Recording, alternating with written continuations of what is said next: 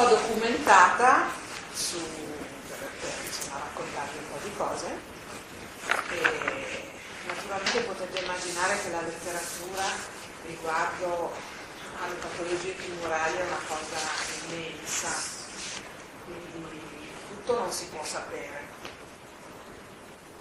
E quindi io cercherò di fare una sintesi proprio molto molto stringata per, per dare una visione di insieme di come questa patologia viene eh, percepita e affrontata. Eh, però chiaramente questo è, è, solo un tentativo, non pretende di essere una cosa esaustiva, questo voglio sottolinearlo. Però la cosa che mi preme sottolineare è che eh, l'ampliamento che grazie alla, all'antroposofia, al senso dello spirito e alla medicina antroposofica che ne deriva eh, l'ampliamento di visione di questa, di questa patologia eh, presuppone una una modalità di pensiero un po' diversa da quella che in generale noi siamo abituati a, a utilizzare. E quindi eh, io, io, l'ho fatto durante questa ricerca, ma vi invito a, a, partecipare con me eh,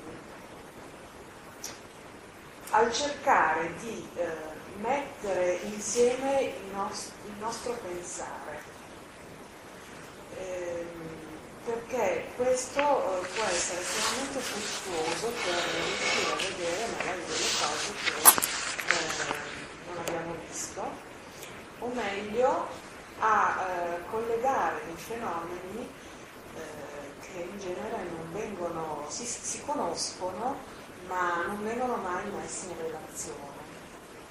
E allora quello che mi preme fare di più oggi con voi è proprio di cercare di pensare insieme le cose, in modo da riuscire a trovare delle relazioni che facciano in modo che stasera tutti noi ce ne torniamo a casa con qualcosa che, ci può servire nella vita, può servire a noi, ai nostri amici, ai nostri cari, insomma questo è diciamo, il mio obiettivo, spero di, riuscire anche col vostro aiuto a a mantenere questa promessa, perché eh, tutto lo sforzo in realtà per me dovrebbe essere proprio indirizzato a questo, no? qualche cosa di utile per la nostra vita di tutti i giorni, come questa patologia purtroppo ci interessa tutti quanti.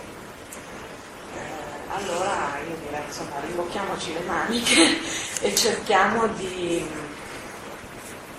così, di veramente pensare insieme noi e pensare insieme i fenomeni che riguardano questa patologia. Vediamo poi, eh, mi auguro che insomma, alla fine chi di voi vorrà potrà esprimere il suo parere, raccontarci magari delle sue esperienze, insomma, eh, che questo muovere i pensieri appunto funzioni bene alla fine. E questa è una cosa. E l'altra cosa che volevo dire prima di iniziare, me sono già dimenticata. eh, ah sì, ecco, volevo dire che eh, io cercherò di essere veramente molto eh, semplice, di non usare linguaggi tecnici perché insomma non, non mi pare il caso. Uh, se non dovessi riuscirci vi prego fermatemi e insomma chiunque ha, ha, delle difficoltà, insomma se non mi spiego bene ditemelo, vi prego, perché così è come anche insomma se qualcuno di voi ha degli interventi da fare estemporanei sulle cose che dico piuttosto che delle precisazioni urgenti non c'è alcun problema, si può assolutamente intervenire, se no ce lo riserviamo per, per la fine della conferenza e insomma, vediamo un po', è tutto molto libero, tutto quello che vogliamo fare possiamo fare, perché nessuno ci dice nulla. Buonasera. Buonasera. Ecco, allora ehm, cominciamo a guardare un po' questo, questo fenomeno del tumore eh, proprio come si presenta, come la scienza lo vede e, e lo descrive. Quindi eh, parliamo di un tumore quando eh, inizia un'alterazione di una cellula. Voi sapete che noi siamo fatti di cellule, tutto il nostro organismo è fatto di cellule che sono mh, organizzate e differenziate a secondo degli organi o dei tessuti che vanno a costituire. E allora può succedere che una di queste cellule a un certo punto la scienza dice impazzisce, no? Impazzisce e allora che cosa fa? Dapprima fa una cosa che nel linguaggio tecnico, quello che, si trova sui, sui referti, si chiama metaplasia, cioè inizia a, a trasformarsi, eh, però in una maniera proprio piccola, che non, quasi non si nota. Eh, ed è una trasformazione assolutamente reversibile, cioè vuol dire che può tornare a essere anche di prima. Questo è un primissimo stadio, no? Che poi si può invece trasformare in una displasia, cioè in una trasformazione più evidente in cui ci sono proprio delle variazioni di forma della cellula stessa e quindi eh, anche eh, dei tessuti che la cellula insieme alle sue compagne eh, forma. E eh, finché a un certo punto queste, questa displasia dà origine veramente al tumore, ma che in gergo però si chiama tumore in situ, cioè lui sta lì fermo e non si muove e non fa niente. E questo è un, uh, un primo stadio. Perché succede questo?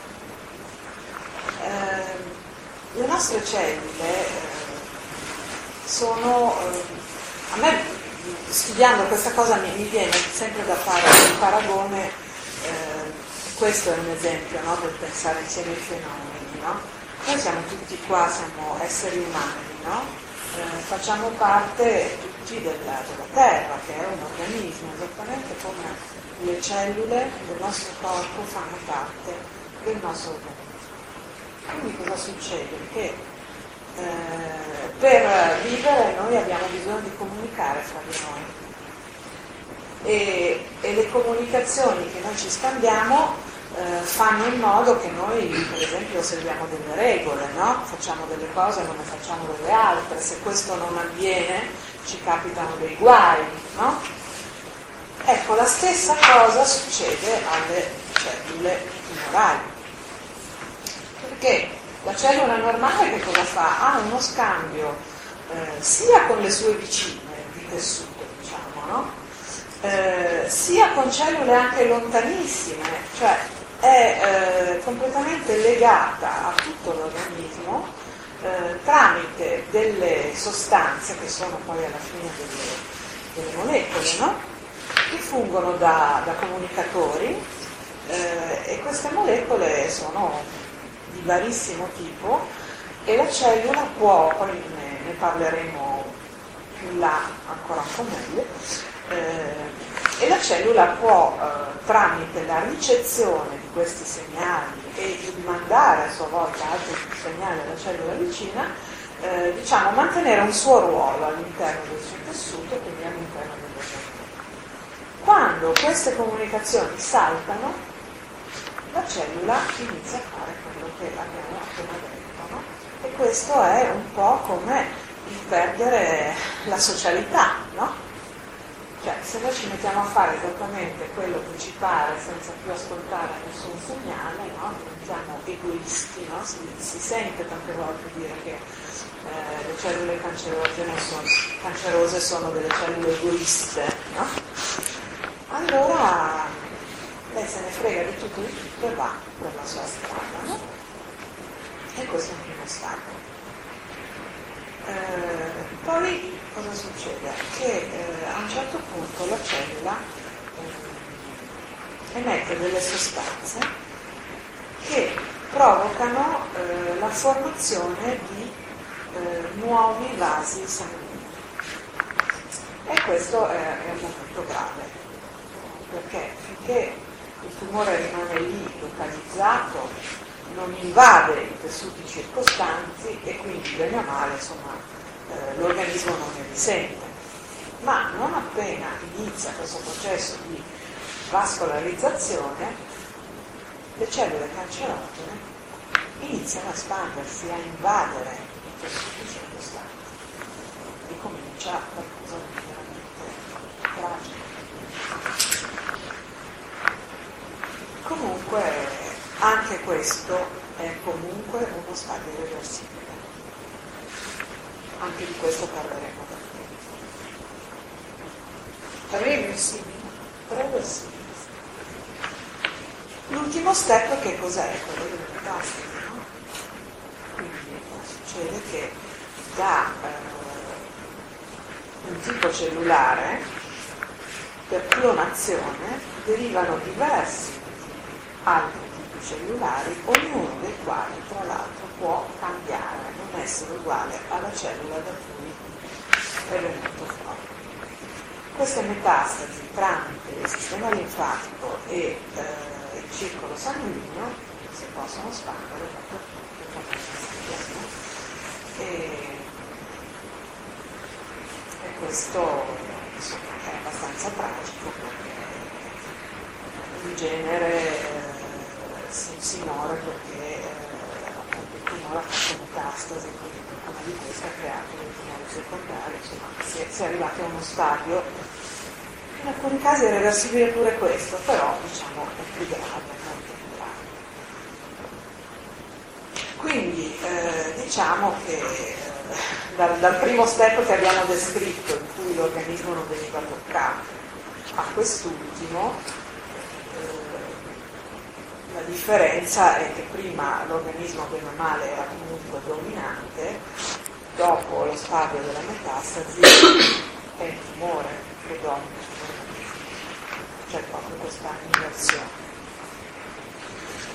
Però questo fatto di una crescita che non è regolata eh, non è sempre così maligna, no? perché sappiamo che esistono tumori benigni, esistono per esempio nella, nel, nelle cicatrizzazioni delle ferite no?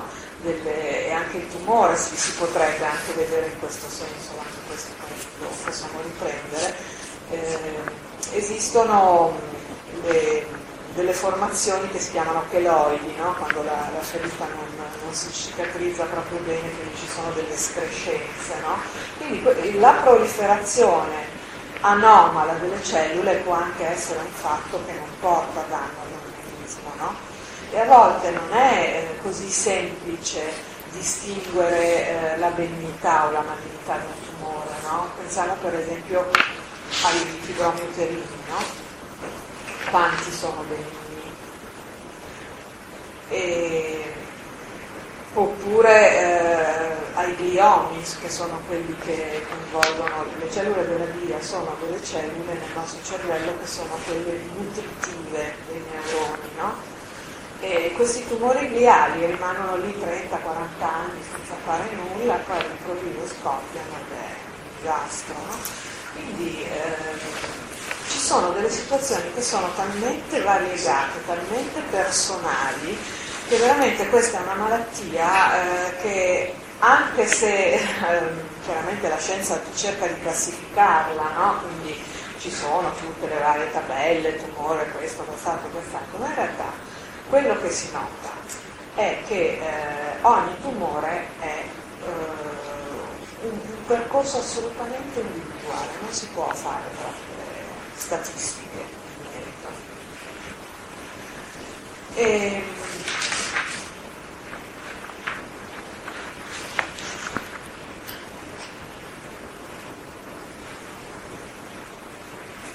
perché succede questo?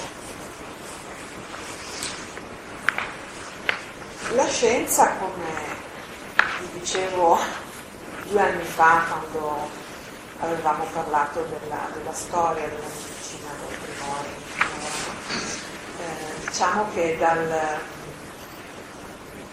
dal Rinascimento in poi eh, si è orientata sempre più verso una visione materialistica, trascurando eh, gli aspetti spirituali. Ma eh, la vera rivoluzione è stata quella ottocentesca, eh, da quando è uscito un libro che si chiamava La patologia cellulare di Virchow, Virchow eh, in cui eh, lui ha eh, decretato che eh, qualunque patologia partiva dalla cellula, per cui la cellula è stata vista da lì in poi, quindi tuttora, come causa eh, di qualunque patologia, no? Perché pensate un po', cioè il microscopio no? si vede nel, nel piccolo, si vedono tutte le varie manifestazioni delle singole patologie e ovviamente la visione è, è, molto sottile, molto precisa, ma estremamente limitata, no? si perde la visione d'insieme per andare a vedere nel particolare, e però si identifica la causa in quel particolare. Questo è quello che, che, che si fa tutti i giorni.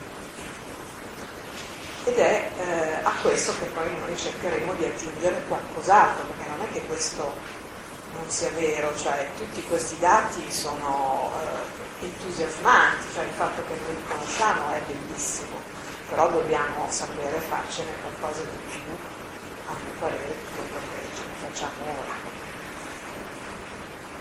E questa visione diciamo eh, cellulare, perché fino, fino, a poco tempo fa no, questa cellula impazzita era semplicemente eh, vista come, vabbè, il DNA è impazzito, non si sa perché, è dato alla deriva e la cellula è diventata tumorale. Adesso invece eh, le ricerche sono tantissime e quello che, che prima appunto era riposto nella, nella genetica pura, no? infatti si parlava tantissimo di, eh, per esempio di oncogeni, no? Quindi geni che portano il cancro. Se ne parla ancora adesso perché ci sono de- dei casi in cui effettivamente questi oncogeni sono eh, importanti, però sono un numero molto piccolo di tumori rispetto a quelli che noi vediamo attualmente. Eh, adesso diciamo che la visione si è allargata e invece della, della genetica si parla di epigenetica, penso che abbiate sentito questa questa parola, che è una parola molto interessante, perché eh, mette in relazione il nostro DNA, eh, sul quale la scienza fondava tutte le speranze, anche di, di cure, di, di comprensione, lasciando però de, dei buchi notevoli, no? perché ricordate quando è stato decodificato il nostro genoma, no? genoma umano, cioè sembrava che dovesse essere una scoperta sensazionale che ci avrebbe cambiato la vita, poi in realtà non ci ha cambiato proprio niente, no? eh, ma questo perché? Perché ragionando, cioè io, ecco, un'altra cosa, faccio una piccola parentesi, un, un, un altro motivo per cui io sono contenta di essere qui e, e, e di dirvi delle cose e l'ho già detto a chi è venuto anche gli altri anni, ma lo ripeto per chi non c'era, è proprio il fatto che eh, io mi rendo conto, io sono farmacista, no? per eh, mi occupo di salute e, e, sono in contatto con un sacco di persone. No? E mi rendo sempre più conto no? di quanto eh, ognuno di noi sia inibito, prima di tutto, eh, a rapportarsi col proprio medico ehm, alla pari questa tra l'altro è, è una nota stonata eh, perché nel nuovo giuramento di Ippocrate che è stato varato qualche anno fa, che ogni medico fa nel, quando si laurea, insomma quando diventa medico, eh, viene nominata l'alleanza terapeutica col paziente, che vuol dire mettersi sullo stesso piano, no?